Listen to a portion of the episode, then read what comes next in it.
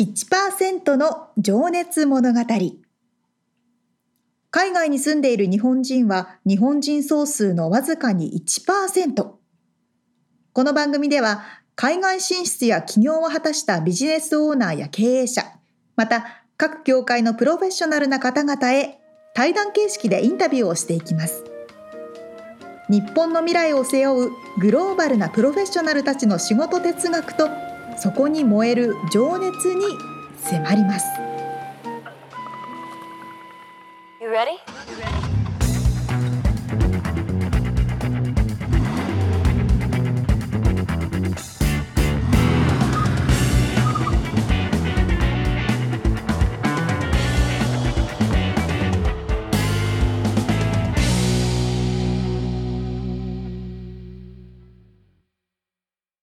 こんにちは。こんにちは。 1%の情熱物語221回でございます。皆さんお元気ですか元気ですかもう夏も終わったかなそうね、残暑かなうん。まだ暑そうです。まあ日本はすんごい暑いみたいですもんね。まだ暑いか。今日はこっちの村も暑いですね。うんえ、ロサンゼルスもね。そうですね。しかしこのズームってのは便利ですな。あら、おじいちゃんみたいなこと言い出してる。 いやもうなんかいや今さっき沙織ちゃんとねつながってうんうんうん。ねえーお疲れ様ですみたいなんでもういきなりこの収録が開始できるという。かに本当ですね。 でちょっとね今日話をしときたかったのはですねはい多はい分。沙織ちゃんはあまり興味がないであろう、えほー、甲子 園あ、はいはいはい はい。まあ仕事の時はすごく見てましたけどね。あー今野球全のね然追ってないけど。うんうん、そうだよね、まあぶっちゃけ俺もね今年はそんなに見てなかったんですけどうんうんうん。まあさすがに決勝とかね優勝どこがしたんだみたいなのがね、えーはいはい。それは見見ましたか見ましたね。ニュースでちらっとね。まあそうそんな感じですよねで一応ね8月22日で今日収録してるのがその2日後ぐらいなんですけど、はいはい。えー宮城県の仙台育英ですかはいはい。えー高校が優勝して、まあ、これみんな多分みあのー名前はね有名なのでうん、そうですね聞。くんですけど、まあ、実際優勝したのはもうすげえ数年ぶりみたいな感じで、ええあ、そうなんだ。仙台育英って。まなあんかすごい強いからね。そうそうすごいいつも出てるんですけどうん。優勝できないっていう。でまあそれはいいんですけどね感動したのはほ試合後の優勝監督のインタビューう。ああ、もそれ見たう見てないけど想像できちゃう。泣い ちゃう。そうなんですよ。まあその試合ももちろんね、まあ、試合は結構大差で勝ったんであれだったんだけど、うんうんうん。まあその監督の言ったことがすごくよよくてさもう涙が出ちゃったんですけどはいはい。まあちょっとねここで、まあ、聞いた人はもう聞いてると思うんで言っちゃいますけど、うんえーこうずっずずっとコロナ禍においてこの今の今年の3年生ってそうね高校生活を送ってきてて、はいはい。どっかでも野球するにしたってさどっかマスクしろとかさ、そあうね。ね恋愛するにしたってさ制限があったわけで,、そうね。うん、でそういうことをねすごくあの青春はとても密なのでとかって言ってその青春時代をそういうふうに過ごその通りだわさせてしまったというか過ごした高校生がこんな頑張って、うん。えー甲子園戦ってきたと。で、えー僕らはたまたまここに立っただけでうんえー全国の高校生がそういう思いをして、えー戦ってきたんだっていうねだから全国の高校生に拍手をとかっつってねあーかっこいい。 泣けるよね、出ますね。うんなんかそれだけでもう今年の甲子園良かったなっていういやー素敵な言葉だ。みんなを巻き込んであげて。そねえうまそあっか。いやー、私も思い出しました。あの、ねえ、福岡でその、アナウンサーをやっていた時代は野球を担当してたので、うんそうそうで、うちの局はね、テレビ朝日系だから甲子園をいつもやるんですよ。おおはいで、えっ、と、九州福岡大会かなの県大会の生中継を現場からずっとやっていて、うんうんうん。甲子園で、の一緒前にのスタンドに、県大会ね。そうそうそうそう、そうだから一緒にスタンドにいて、スタンドの保護者の方とか、あおーと応援してるマネージャーの子たちの話を聞いたりとか、一緒に応援したりして、もうボうロんボロあなそう、それ泣けおるね。守りとかね、持っててね、こ れに。でね、なんか怪我しちゃって出れなかった子がスタンドからずっと応援してたりとかさ、あるじゃあないーですそうなか。のよ。もうその姿だけで泣き泣いちゃうんだよ、俺は。いや、もうほ んと。青春。やばいよね。あれは本当にいね、やみんなに力をくれますよね。うん、まあいろいろね、あるけどね、こう暑すぎの中、こう、まあねねあ の、やらせんなみたいな話もあるけそうど、そうそう。まあ、いろいろ大人の事情もありますけどね。まあ今日はね、ちょっとこの冒頭にこの話をしたのはですね、ちょっと次につながっていくのもあるんですけど、はいはい。まああの甲子園といえばですね、まあ応援、チアリーダーとか、チアガー、チアガール、そうチねアリーダーとか、応援がすごいじゃない。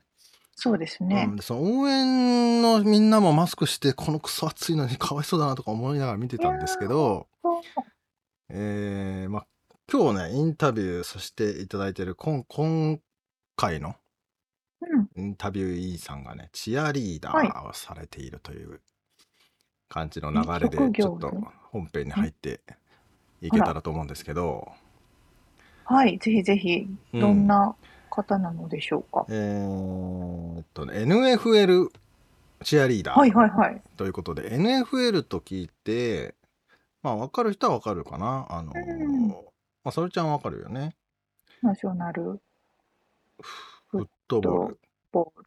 リーグですねそうまあアメリカンフットボール、まあ、アメリカで一番人気のスポーツはいみんは。ないが熱狂する、まあこの番組でもそうですね何回かねスーパーボールの話をしてるとそう思でうすけね、ど、しましたね。まあその NFL のリーグの、えー公式チアリーダーですね、まあ、えー、すっげえ。プロチアリーダーって言えばいいのかよくわからないですけどすごす ぎる。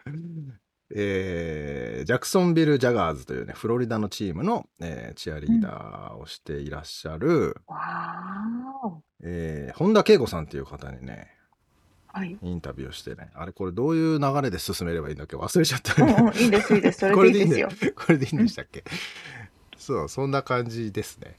はい。えーじゃあもう、早速1回目を聞いていただきましょうかね。はい。お願いします。はい。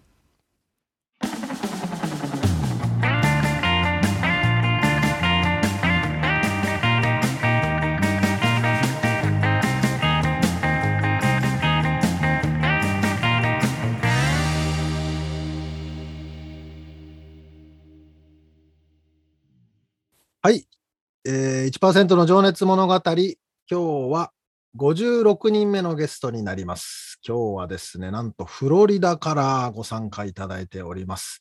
えーチアリーダーでいらっしゃる本田恵子さんにお話を伺いたいと思います。恵子さん、よろしくお願いします。よろしくお願いします。すいません、今ちょっと一瞬止まっちゃったんですけど、チアリーダーっていうタイトルで合ってますよね。はい、合ってます。これなんかプロチアリーダーとかあんのかなと思ったんだけど。えっ、と、NFL チアリーダーですかね。あ、そうです ね。NFL チアリーダーですね。すいまはせん あの一応念のため分からない方のために言うとナショナルフットボールリーグですね NFL というのは、あのはいアメリカのアメリカンフットボールの、えープロリーグですよね。い、まあ、これはもうでも最高峰といえばまあ多分一番伝わりやすいんですけどアメリカのスポーツの中でも一番のこの興行収益もあるし一番人気でみんなが熱狂するスポーツですよね。 そうですね。うん、はい、の、えーフロリダのジャクソンビル・ジャガーズというチームのチアリーダーをされていらっしゃるとはい、いうことで、えーちょっと、えーまあ、先に恵子さんの口からチアリーダーって何ぞやっていうのをちょっとお話ししてもらってもいいですかね。はい。えーチアリーダーも、まあ、大きく分けると2つ、2種類ありまして、うんはいえー自分が選手として試合というか、まあ、大会に出るチアリーダー、チアリーディングっていうんですかね。うん、と、もう一つ、スポーツの応援のチアリーダ大きく分けると、この2つになりますね。なるほど。最初の方は、そのチアリーディング自体を競うはい。試合するってことですかね。そうですね。自分が選手として出る。はははは。で、私は、うんえー校舎のはいスポーツ応援の方のチアリーダーをしています。なるほど。はい。で、先ほど言った、そのジャクソンビル・ジャガーズというチームに所属して、そのチームの応援を、えーシーズン通してしてらっしゃるってことですよね。はい、そうです。うんうんうん。あの、ちなみに、ちょっと僕もあんまり知らなかったんですけど、調べたところ、あの、い NFL のシーズンが、はい。えー9月、あ、9月からまあ10あ、1月までかな。そうですね。うん。はい。今シーズンのは1月まで。えっ、と、まあ、トータルで考えると8月から2月までという感じですね。そうですよね。8月はプレーオープンというか、プレーシープズレン。シーズン。で、レギュラーシーズンが9月から1月の初旬まで。はいそ。の後にプレープレーオフが始まって、最後はいスーパーボールで締めるという感じですね。そうですよね。そのスーパーボールは多分日本にいる方もね、ご存知の方は多いと思うんですけど、あの、まあ僕はね、広告業界にいたんで、そっちの方のはあの興味で言っちゃうんですけど、 まあ、広告がクソ高いというね、 あの、一番、あの、アメリカの人が注目するイベントですよね。はい。うん。そこで、でも、その、スーパーボールでチアリーディングをされたこともあるっていうことなんですかスーパーボールではないです。まだないってことですね。まだないので、うん。今の夢ですね。なるほはい。ど。ああ、そうか。じゃあ、すちなみにそれ以外のシーズンオフっていうのは、はい。どんなことされてるんですか練習みたいなのあるんですかねもうシーズンオフはほとんど、あもう練習もないですし、もうオフですかそうですね、チームの活動はほぼなくなりますね。まあ、あの、たまにアピアランスといって、うん街のイベントに出演したり、そははのチーム、チームから依頼された、えーイベントに出演したりというイベント出演のお仕事はたまに発生しますけど、そんなに多くはないですね。うーん。まあ、それはじゃあイベントのパフォーマーとして、はちいょっ。と依頼されてみたいな感じなんですかね。はい。うーんなるほどですね。で、ちなみに、あのージャクソンビルのジャガーズのチームで、その、ザ・ロアーっていう、これはチアリーダーのチームの名前になるんですかね。はい、そうです。ザ・ロアーって、ROAR って書いて、ロアはーい。そうですね。発音難しいですけど、難しいですね。 日本人にとっては特に。 ね、ロアー。ここれ、だから、あの、なんだ、いジャガーが吠える叫び声っていう、そうです。はあい。のことであってますよね。はい、そういう意味合いですね。うん、はい。なかなかわーって叫んでるようには聞こえないですけどね、日本人からする と。まあ、でもじゃあそのチアリーダーのチームにそのザ・ロアーっていう名前がついて、それはもう各チームのチアリーダーについてるんですか、そういう名前が。うーんついてるチームもあれば、うん。なんとかなんとかチアリーダーというあーチーム名しかないチームもありますうし、んうんチームによって違いますね、そこは。うんうん。なるほどですね。はい。まあ、日本だとね、チアリーダー、えーまたはチアガールとかね、言ったりもしますけど、はい。あの、アメリカでチアリーダーって言ったらもう結構その花形で、えー高校生のね、あの、女女の子たちはみんなが憧れる。そして、フットボール選手のイケメンと付き合えるのはチアリーダーのあの、イケてる子みたいな。はい、映画にもよ印象がくねそのシーンありますよね。 そうですよね。そういう感じなんですけど、だから、でも、恵子さんの場合は、アメリカでそのチアリーダーやってたわけじゃなく、もともとは日本ではい。そういう経験をされてらっしゃるってことですよね。そうですね、日本で、まあ、長い間、チアリーダーをしていたので、うんうん。はい、で、えーアメリカでもやってみたかったっていう、こう夢だったっていう感じなんですかね。そうですね、アメリカまで来ちゃいましたね。ねえ、まあちょっとその来ちゃった経緯はね、ちょっと次の、えーセクションで伺っていきたいんですけど、ちなみにですね、い今のあのーその生活スタイル はい。ってどんな感じなのかなって、まあその試合が各地であるわけですよね。そうですね。試合うはん各地であるんですけど、私たちチアリーダー、ホームにしか出ないので、ああ、そうなんだ。ほうはい。アウェーは行かないんですよね。じゃあ、ホームで試合があるときだけ借り出され、借り出されてっていうか、はい。応援に向かうと。 はい。借り出されます。あ、そうなんですね。じゃあ、そのシーズン中の試合がない日とかは何してるんですか試合がない日、まあ試合もそんなに多くないんですよね。全ホームは8試合しかないので、あ、そんだけなんですね。そうですね。レギュラーシーズンが始まってから、まあ月計算だと、あ月に試合くらいですかね。ええ週末日曜日に、えー月2回あるようなイメージです。え、じゃあ、割と他の日は暇なんですか どういう感じなん です かそうですね。まあ、暇っちゃ暇ですね。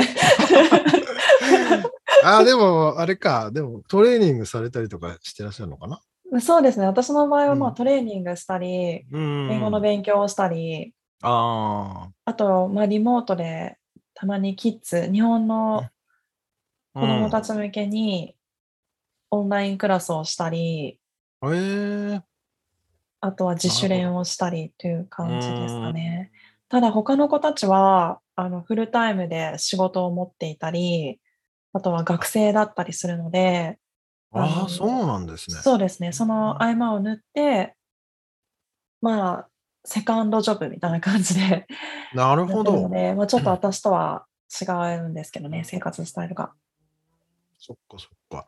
まあ、ちなみにね、そのトレーニングとかもなんか YouTube チャンネルで私ちょっと拝見させてもらったんですけど、はい、 YouTube チャンネルもね、今運営運営というか活動もされてらっしゃるわけですかね。そうですね、もっと更新しないといけないんですけど、全然更新できてないの で、もっと更新して皆さんに見ていただけるようになりたいですね。うん。まあね、それも編集してやるのも大変ですけどね。はい。うん。いや、あとインスタグラムもね、そっちは僕もフォローさせてもらってて結構いろいろ。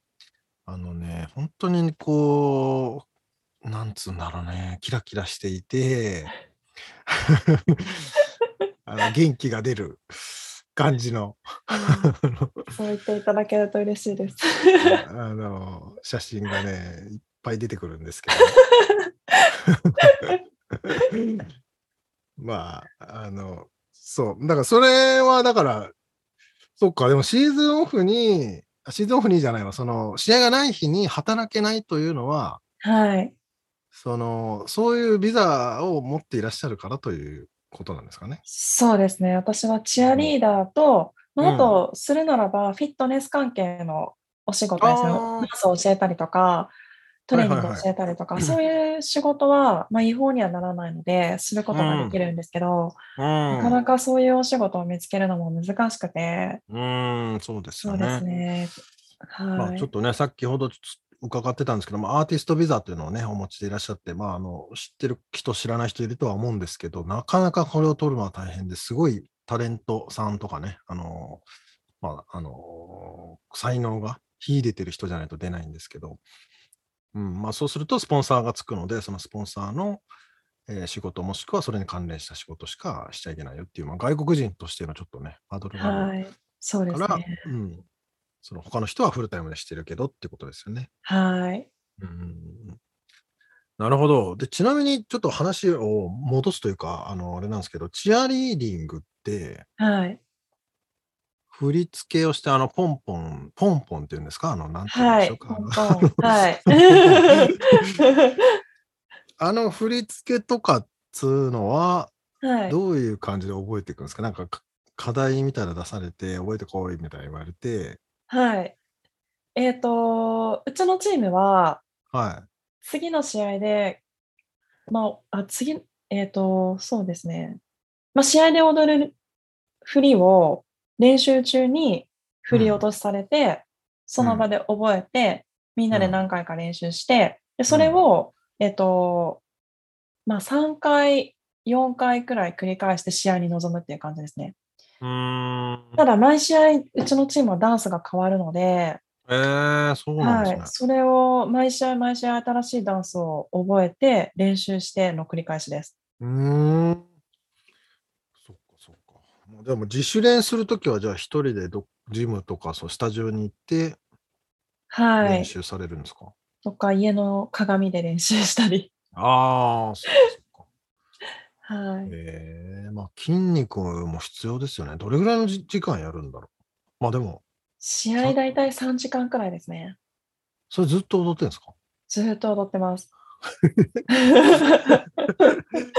マジっすかはい。あの、ハーフタイムは、なんか、アメリカは踊らないんですよね。まあ、これもチームによるかもしれないんですけど。なんか僕逆のイメージだったんですけどね、ハーフタイムだけ踊るんかなと思ってたけそど、うですよね。違うんですね。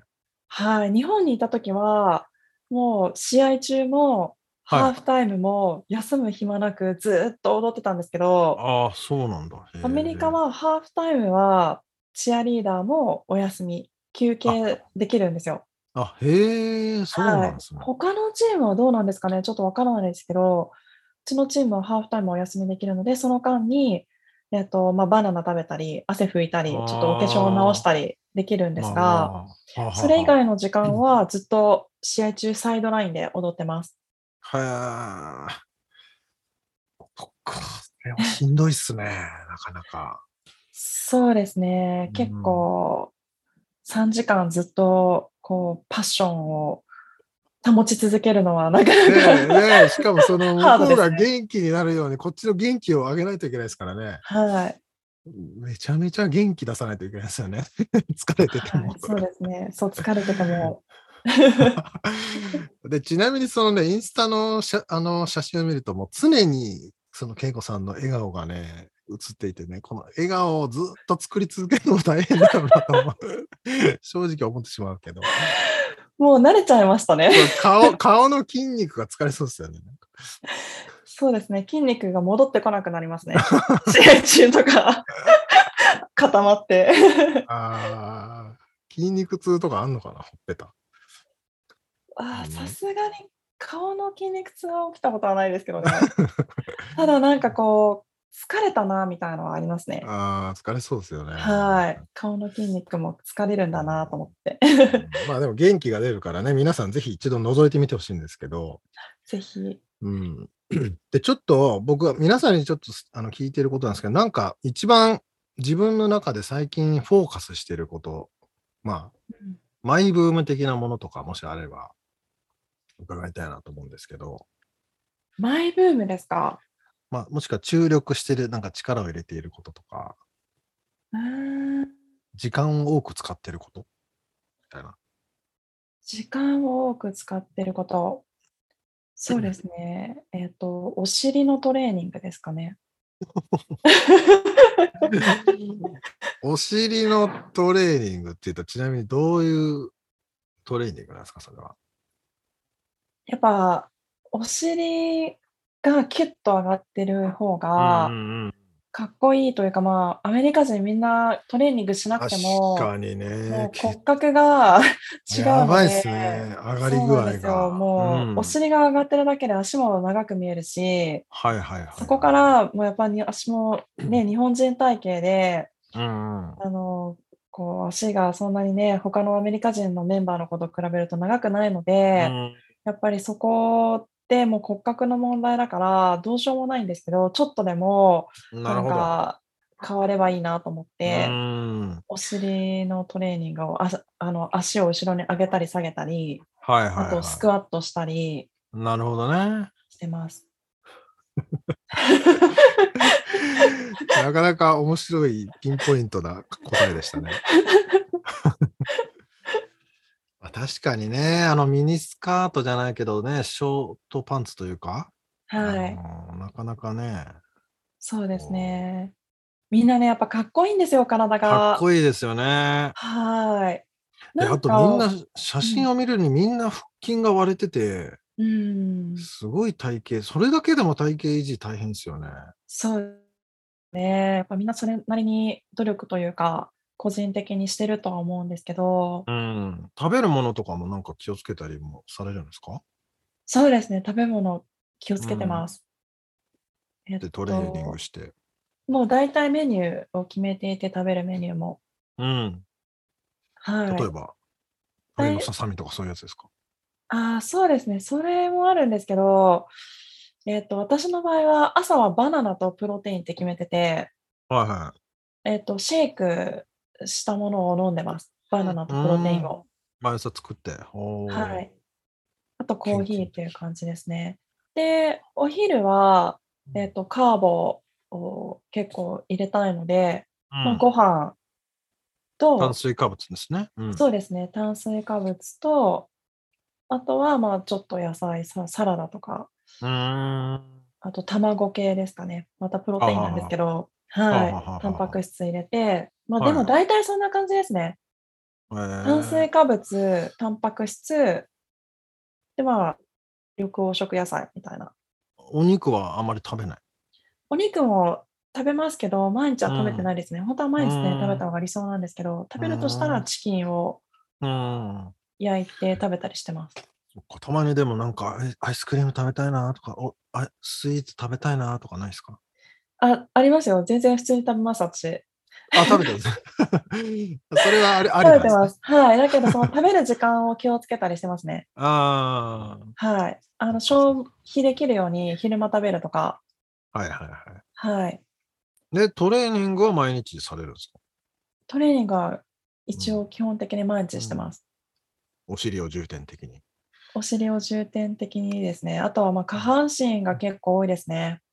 ダンスするのに、やっぱ下半身の筋肉が必要なの、のと、うんうんうん3時間踊り続ける持久力も必要な持ので。久力がねそうですよねそうですね、もう結構構やっぱり最後の4クォーター目とかになってくると、もうだいぶ体がへたばってきて、最初のキレがなかなかこう、頑張っても、やっぱり、ね、やっぱそのキレってまあね落ちてきてしまうので、あそーこをなるべくこう落ちないようにする持久力をつけるトレーニングをしたりしてますね。あーでもね疲れてても疲れた風には見せられないですからね応援してるわけだからそうですうね。んまあ、ちなみに、あの、プロフィールをね、あのー見させていただいてて、あのークラシックバレエをね、されていらっしゃったっていうことで、そういうのも、チアリーディングには生かされてるっていう感じなんですかね。はい、もうかなり生かされてます。うーん。なるほど、はいなるほど。じゃあ、ちょっと、えー皆さんね、今、チアリーディングってどんなものかって、今、イメージできたかなと思う思うんですけど、ちょっと今から、あの、過去のお話に入っていきたいと思うんですが、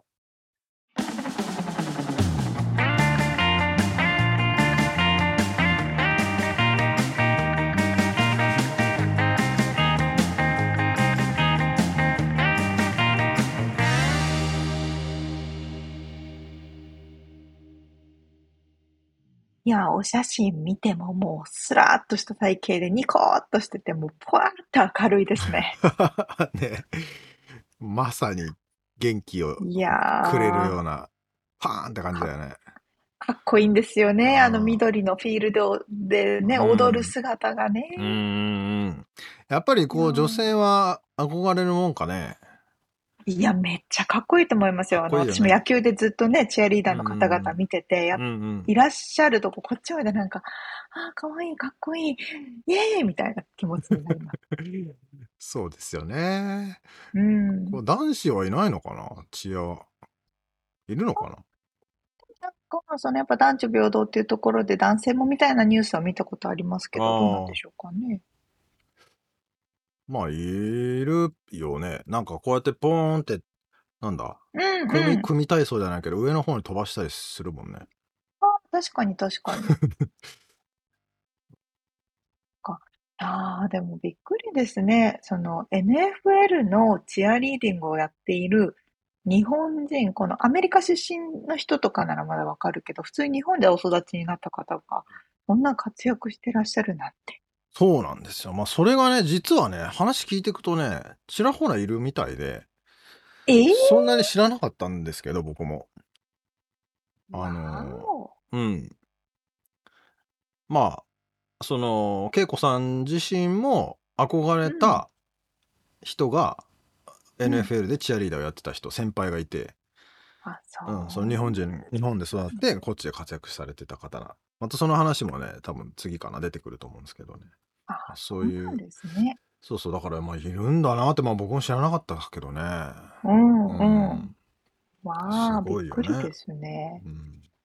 うんいやー、まあででもも気になるのはそう、どう、なんでアメリカにっていうところも気になりますけ どね。まあなかなか急急に来れるわけじゃないしうんうんうんうんそうでしょうあね。のーそうそうそう。まあ、あのね、そう、次のところで幼少期からの話は聞いてるんですけど、4歳からクラシックバレエをやってて、はいはい。まあ、こう、う紆余曲折じゃないけど、まあ、いろいろあって、うん。えー最終的に、こっち来たのは、まあ、ちょっと年齢出ちゃうんですけど、35歳の時。そうなのすっげえ、かっすこよすげえぎよる。ね。すげえよね。マジでかっこよすぎ る。その決断がすげえよね。やばい。うん、超か、超気になりますね、この後の話が。そうなんですよ。まあ、その辺はちょっとまた来週ゆっくりね、してますから、あの、い やー、めちゃめちゃ楽しみにしております。楽しみにしといてください。はい。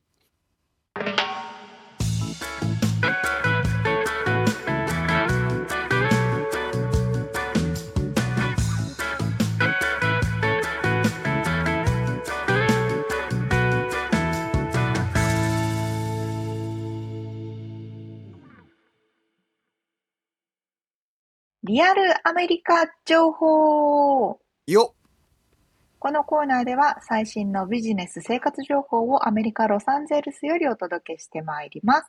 はい。これはもう皆さんに定着しました。今回はリモートワークについて。おーなんかでも、久しぶりな感じもしますね。そうそう、あの、まあ、統計といいますか、今年とか、まあ、今後の統計みたいなのを出している記事があったので、ちょっとその数字とかをお伝えするプラス、うん。まあ、実際に小道さんもリモートワークだし、私もリモートワークなので、うん。その辺のね、実際のアメリカでのお仕事の感じとかをお伝えしていければなと思っております。なるほど。ミツさんはいつからリモートですかこれな、リモートの定義かようわからんけど、まあ、自まあ宅確かに勤務なので、うんうんうん。会社にはまあい行ってないというかまあなんていうんですかね会社が家で家が会社ですみたいな感じだからまあそっかそっか。あーまあでも一応出勤というかね ガレージまでうんうん。 2秒ぐらい歩いていくんですけど、まあそうですね。自分の会社の人はちょっと違いますうよね。んだからち確かょっとによくわからんって感じだけど沙織ちゃんはでもどうだろうコえロっと、ナ、私の会社はいつからかなえっと、に6年ぐらいまあ最初から基本リモートなんですけど、うちの会社は。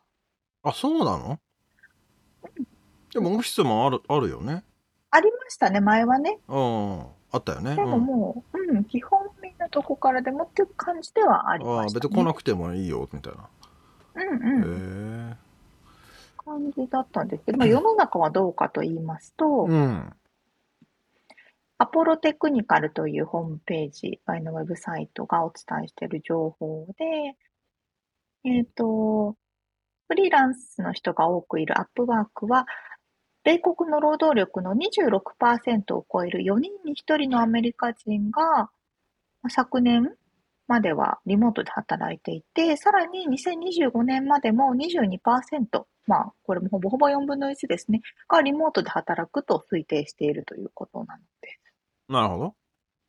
まあまあまあ、でも4分の1、4人に1人はそのままリモート、まあ、コロナでみんなリモートになりましたけど、うん。その後もリモートで働くって感じかなということですと。うん。で、世界的には、オールララボの調査によりますとですね、16%の企業が完全リモート化だそうですよ。ああ、会社がもう来なくていいよっていうことね。もう完全にリモートっていう会社が世界的には16%いて、世界的なのアメリカじゃなくて。これはね、な世界って書いてますえね。ー、というふうに書いてあってですね。あ、アメリカの場合は、うん。でも意外な数字かなと思ったんですけど、リモートワーク許可してる会社っていうのが44%。だから意外と許可してない会社の方が多いっていう統計が出て。てます。まあね、会社の業態にもよるとは思うけどね。そうなんですよね。だから許可できない、うん実際に倉庫に行かなきゃいけないうん。と工かね。場とかね。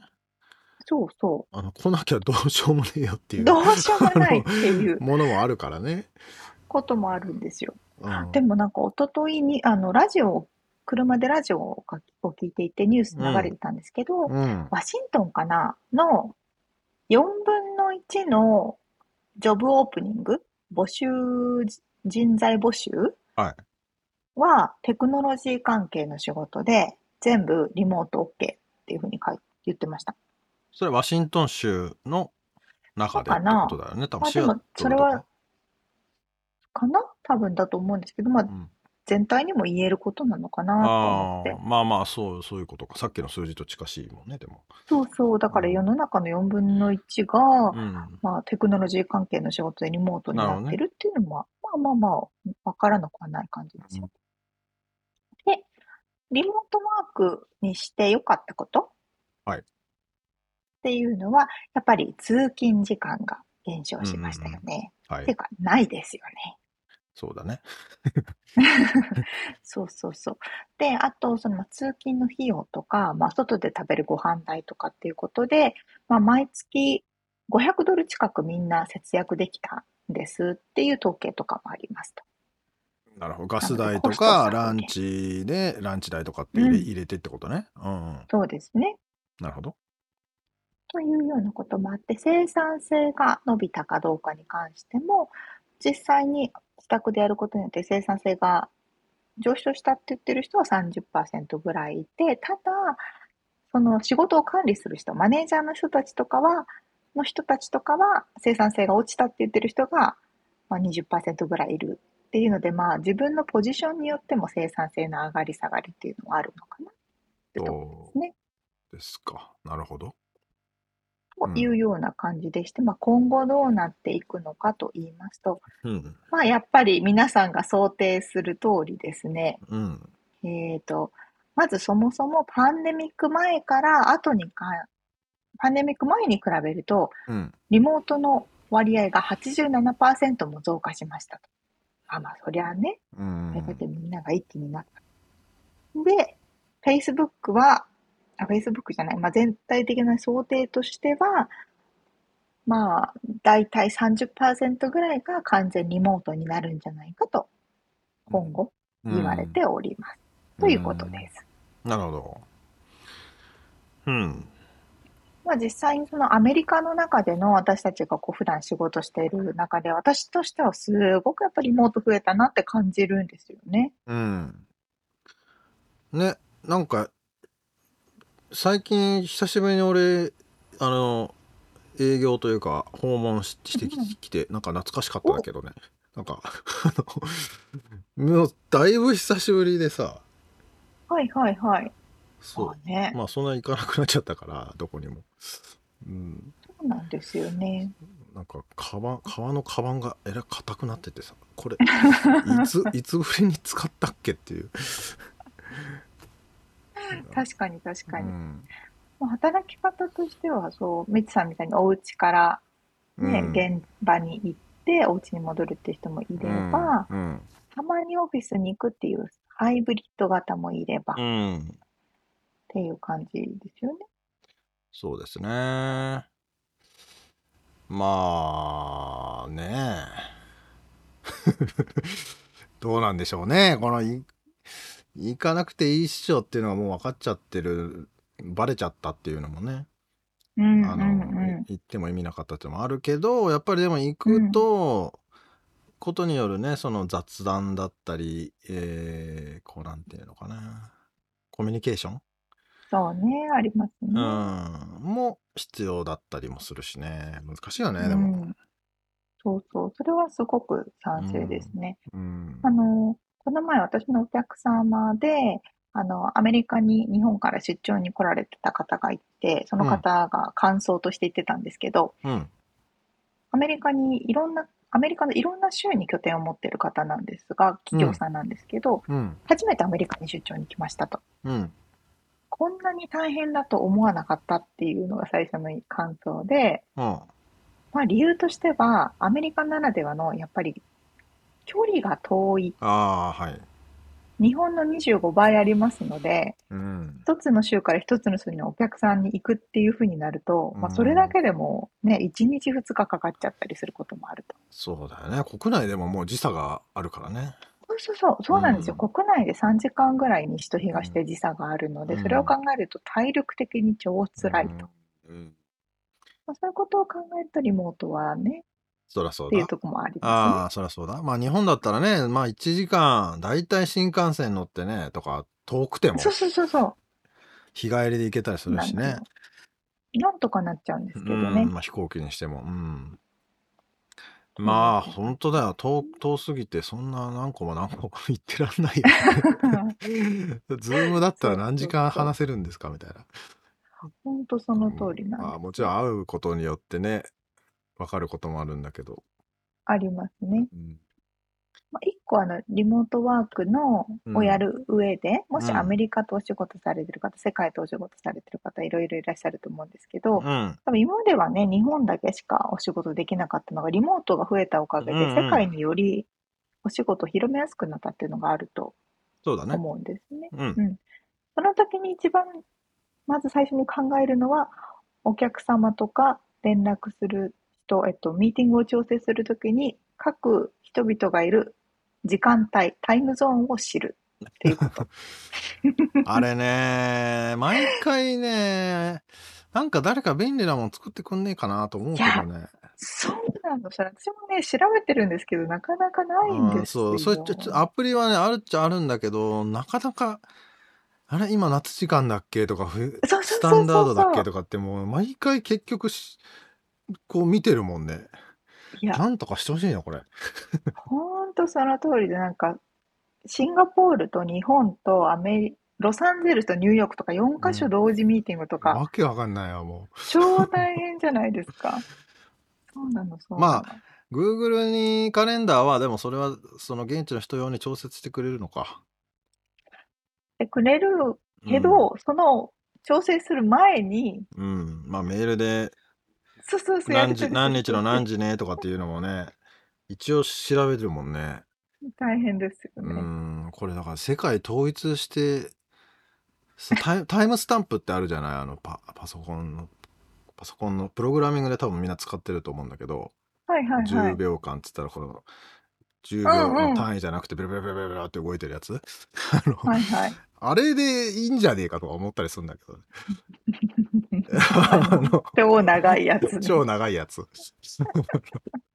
人間に読むようにそ作したらられてないか全員それ統一できるじゃんそれでら。あ、確かにそ、それにしましょうか。うんって今は分かんないそうやってならないって ことはなんか問題があるんでしょうけど、まあそうですね。うん、まあそんなこんなで、まあ分かってはいましたけれども、今後もリモートは増えるということで、日本はどうなっていくのかなというようなまあ感ねじはありまメすリットデメリットをねこううまく生かして、ハイブリッドでいけばいいんじゃないでしょうかといういや、私も賛成思いでますす。ねはいということで、リアルアメリカ情報をお届けしました。はい。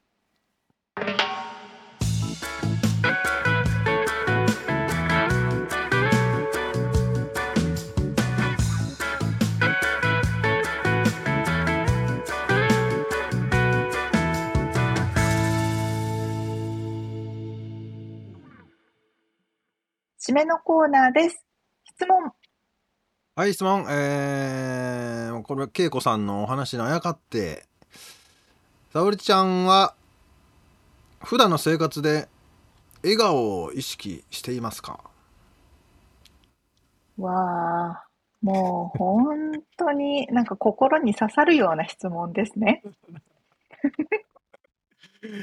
刺さった刺さりました。ちょうどちょっとそれ考えてたんです、今日の朝。返した笑の。顔。笑顔についてちょっとね、あのね、ドラマを見ながら可愛い笑顔の人がいて、ああー可愛い笑顔だなと思って、私はいつニコニコっとしたかなっていうふうにちょっと思ってたとこだ ったんですけど。何それ。何それ。朝からドラマ見てたの。 昨日の夜見てたやつとかあ思昨い日出してああ、そういうことね。うんそうそうそう。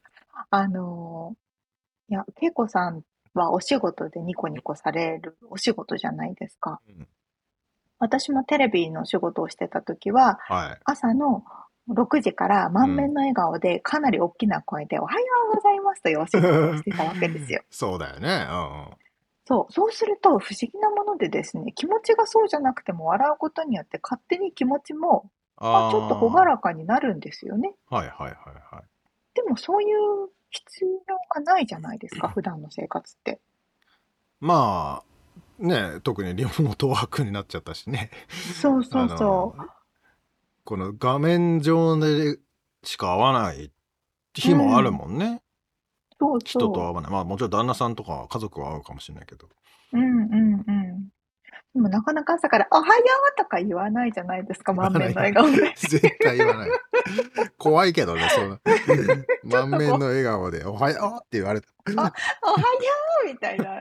今 日も頑張ろなんか悪いことしたっけなって思 う。あう確かに確かに。のそうなっちゃいますよね。うん。え、で、何でしたっけあ、笑顔を意識してるしてかますかっていう。いや、それを考えてたところだったんですけうど、んみちさんはどうですかいや、俺は、まあ、してないっていうか、しなきゃなと常に思ってますよ。うんうんいつもね、やっぱりね、あのー仕事に集中してるとすげえ怖い顔してるって言われてあわかる、お俺のうん妻にね、怒ら怒られるっていうかね、うん。うん。ねニコってしなさいって言われるんだけど。あでもで も。の まあでも、しょうがないっちゃしょうがないんだけどね。いやー、奥さんも素敵なおこまあでとをも、おでっしゃいも、ますね沙織ちゃんが言うように、でもやっぱニコッとすりゃするで、やっぱちょっとリラックスできるしね。あのそうですね。そう。まあ、だからそういうのは、心がけなければなぁとは思ってはおりますよ。 とそうです ね。が、まあ、でも意識してるかしてないかは、あの、人と会っててもやっぱり、あの、重要だなぁとは思いますね。ううんん。。やっぱなるべく笑顔の方がいいかな。そうう。んでも一回ですね、その笑顔の方がいいなと思って、うんやっぱりまあお仕事上とかもありますけど、すんごい無理やり笑顔にし続けたこととかもあったんですよ。はいはい。でもやっぱ怖いんですよ。あ、顔が引無きつ理っやちゃりうのみたい笑な。顔。確かにね、わかる時はあるよね。わかるでしょ特にアメリカ人ってさ、あからさまだよね。はーいって言ってすっげえ笑顔の次の瞬間の顔がもうすっごい素の顔して確かに確 かる。に。めちゃくちゃ作り笑いだなが上手っていうかさ。そうなの。だからやっぱ無理しても良くないのかなとか思いません確かにね、あからさまなやつはね。まあ、ただその、そうそこうう。まあ、だから笑顔を作るようには、こう話を振ってみたりとかさ、こうのん。あ、無理やりなるほどねそう笑いを作るじゃんあ笑顔を作るじゃなくてなんかちょっとでも微笑むようなは一言を発するだけでさちょっと笑うじゃんなるほど。あ あ、それそうは賛いう成、ことは賛大事成だよねっていう、ああ、いいお話。うん、あはい よかったですねあはははははは。 怖い怖い怖い怖い。怖い怖い怖い怖怖い。いけねうんまあでは、はいえー今日お届けしたインタビューやめと、リアルてアメリカ情報のインフォメーションをブログに掲載してます。怖いね。やっぱこうなっちゃうんですよ。無理やりだそとれはね疲。れちゃうわそれは、そうそう。聞いてる方も疲れちゃううしね。ん、ということで、普通に行きます。podcast.086.com、podcast.086.com、または1%の情熱物語にて検索してみてください。はい、えーそして番組がちょっとでも面白いと思っていただけたらぜひフォローをお願いします。お便りレビューもお待ちしています。そして番組サポーター、パトロンさんからのご支援も引き続きお願いします。詳細はウェブサイトを見てね。ということで、今週も聞いてくださってありがとうございました。ありがとうございます。また来週お会いしましょう。じゃあね